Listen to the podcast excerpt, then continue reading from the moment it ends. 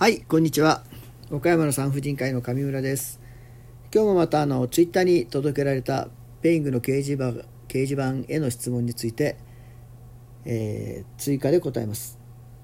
まず最初がアフターピルって100%なんですか？っていうことなんですが一応あの 98%96% とかこの間の某別の放送で話題になっていましたけどクラブハウスかいろいろな統計の取り方があって数字がいろいろ違うんですけれども、まあ、うちのクリニックの患者さんのことを考えてうちのクリニックでデータを出せば、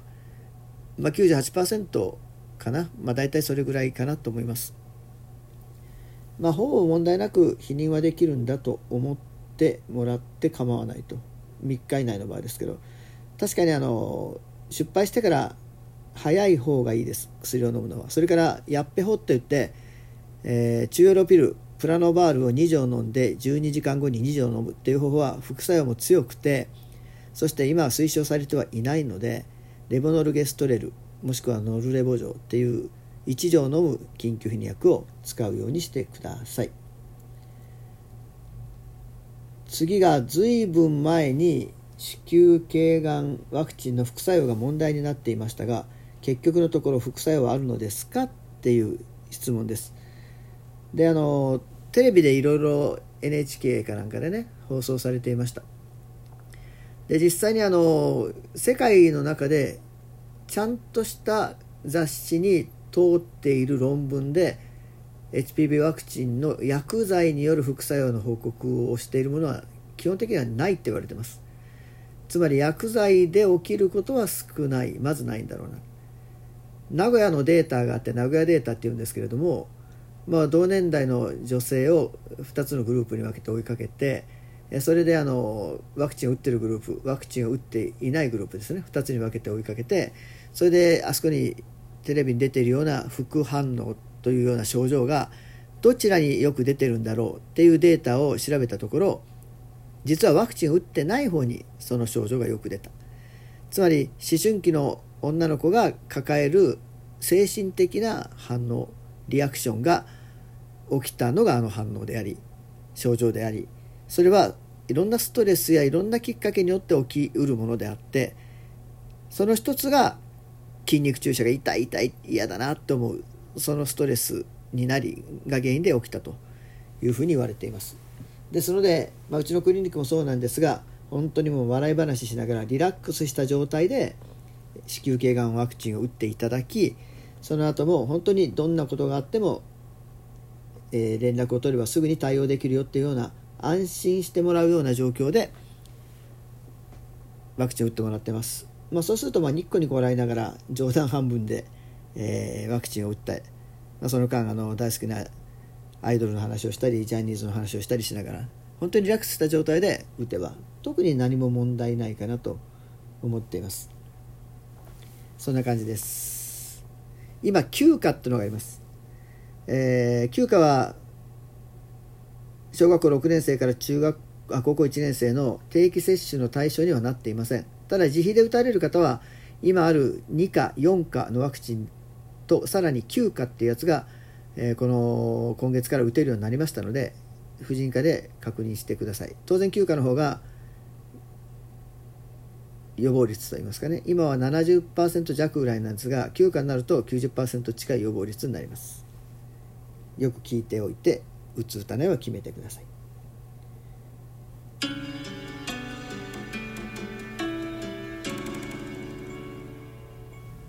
なんか間違えて変な音楽をしてしまいました。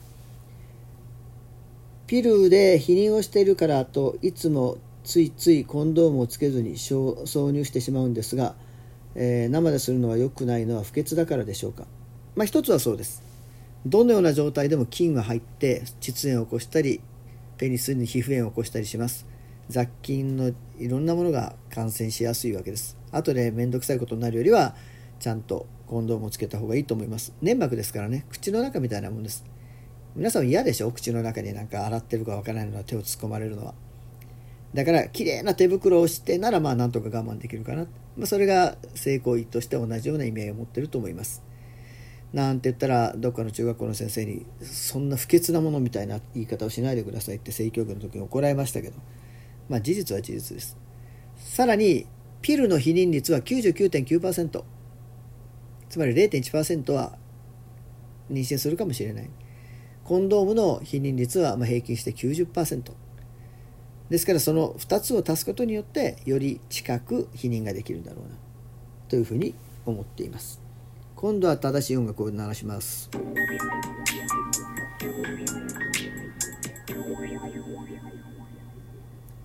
えー、っと次の質問を探してますが男性が性病にかかるパターンをラジオで説明されたとのこと。どのような方法でかかるんでしょうか？ってこんなことラジオで話した覚えはないんですけれども、まあ、当然もう決まってますよね。性行為性器同士の性行為。女性が口でやってくれる、まあ、フェラチオっていうオーラルセックスによってうつる場合。それから肛門セックスによってうつる場合。そしてえー、B 型肝炎や梅毒などは、まあ、口に傷があった場合ですけれども。やはりキスディープキスでもうつることはあります。ちなみにフレンチキスってあの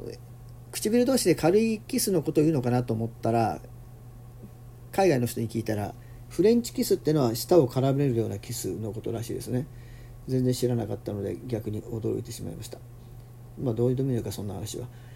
えー、そういうことになります。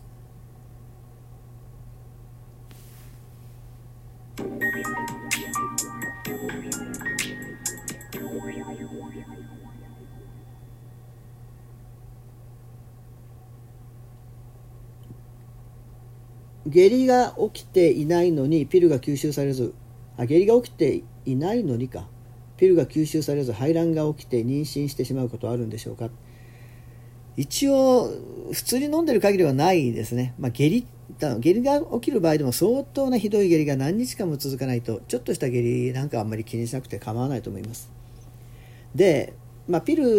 の吸収が確かに不安定になることはあって不正出血が起きることはあるんですけれども、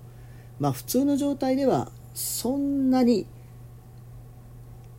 避妊効果が落ちるということはないので、まあ、当然コンドームをつけてくださいねその代わり。でそれしてればそんなに問題はないと思います。だってコンドームとピルまああのミレーナとかいろいろ避妊法ありますが、まあ、一般にはコンドームとピルが一番まあ最強になるのでそれで妊娠するかどうかって考えてもこれしょうがないです。飛行機に乗って落ちるのか。でも海外に行くのに飛行機乗らざるを得ないじゃないですか。その時に落ちる落ちる落ちるって乗らない人もたまにいますけど、まあ、少ないですよね。自分は落ちないんだろうなと思ってる、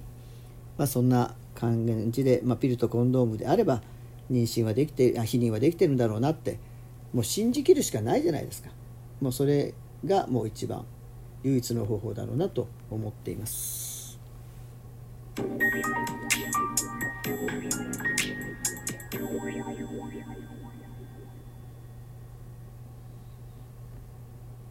ピルを飲んでても避妊率は100%じゃないじゃないですかと。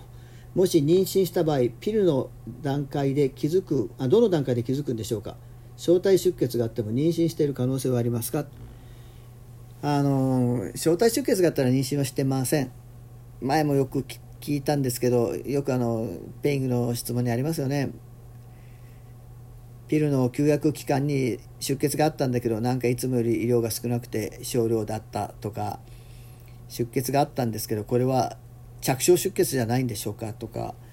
そんな気にしてたらの、ね、生理がないので出血がないので心配するならまあ分かりますよでも出血があったのにこれが着床出血じゃないんだろうかとか言ってたらもう本当にキリがないですよね。もうだからピルを飲んでいたらまあ大丈夫、まあ、さらにコンドームをつけてればもう絶対大丈夫だっていうふうに割り切らないととてもじゃあもうエッチをしなければいいって話になっちゃうのでもうするのであればとにかくピルとコンドームの併用それ以上の最強の避妊はまあミレーナを入れるぐらいしかないのでその辺はもう開き直るしかない。開き直るということは正しいんですかね。というふうに自分は思っています。ヘルペスの再発抑制剤をしっかり飲んでいる場合は男性にうつす確率が下がりますか？これはあの実は症状がない時でもうつしているうつる可能性がある。症状がない時に実際に感染させてるっていうのは70%の人がそうだっていうふうなデータになってますね。ですから、まあ、症状があったらそれは明らかにしないでしょうから症状がない時に知らずにうつしてしまうっていうのが問題になります。それしょうがないです。だからバルトレックスを毎日飲むっていう方法でその症状がない時もウイルスが皮膚の表面に出てくるのを抑えてそして感染しないようにするっていうのはまあ繰り返すヘルペスの人はある程度しょうがないかなと思います。でこのヘルペスを自分がまあ今症状が治まってるんだけどうつすかもしれないということをまあ付き合い始めた彼氏にも言うべきだろうかっていう質問もあります、まあ、これはもう関係性なので、まあ、言ってもいいし、まあ、どうかなそんなに深く付き合う予定がないような人これから先どうなるかわからない。今から恋が始まるみたいな人には何も言わなくてもいいんじゃないかなとか思います。ある時期が来てそしてあこの人とうまくやっていけそうと思った。もしくはヘルペスが移してしまった。その時に心を込めて自分はこれこれこういう状態で前前の人からもらっていると。本当に自分はヘルペスのことが気になってしょうがない。移すんじゃないかと心配だったけど言えなかったんです。でもヘルペスはこういう病気で一旦かかってしまうとウイルスがウイルスの中の遺伝子が自分の細胞の中に入ってその自分の細胞がウイルスを作り出す免疫力が落ちたり体調が悪くなったりした時にそういうことが起きるんです。これは本当に自分も辛いので理解してもらいたいなって思います。って相手に心から伝えてください。性感染症なんて例えばクラミジアなんて8人に1人ぐらいなるわけですしなるわけですよ性行為をしていれば。ですからそのことはちゃんと伝えて心から言えば大丈夫だと思います。本当です。頑張りましょうね。以上です。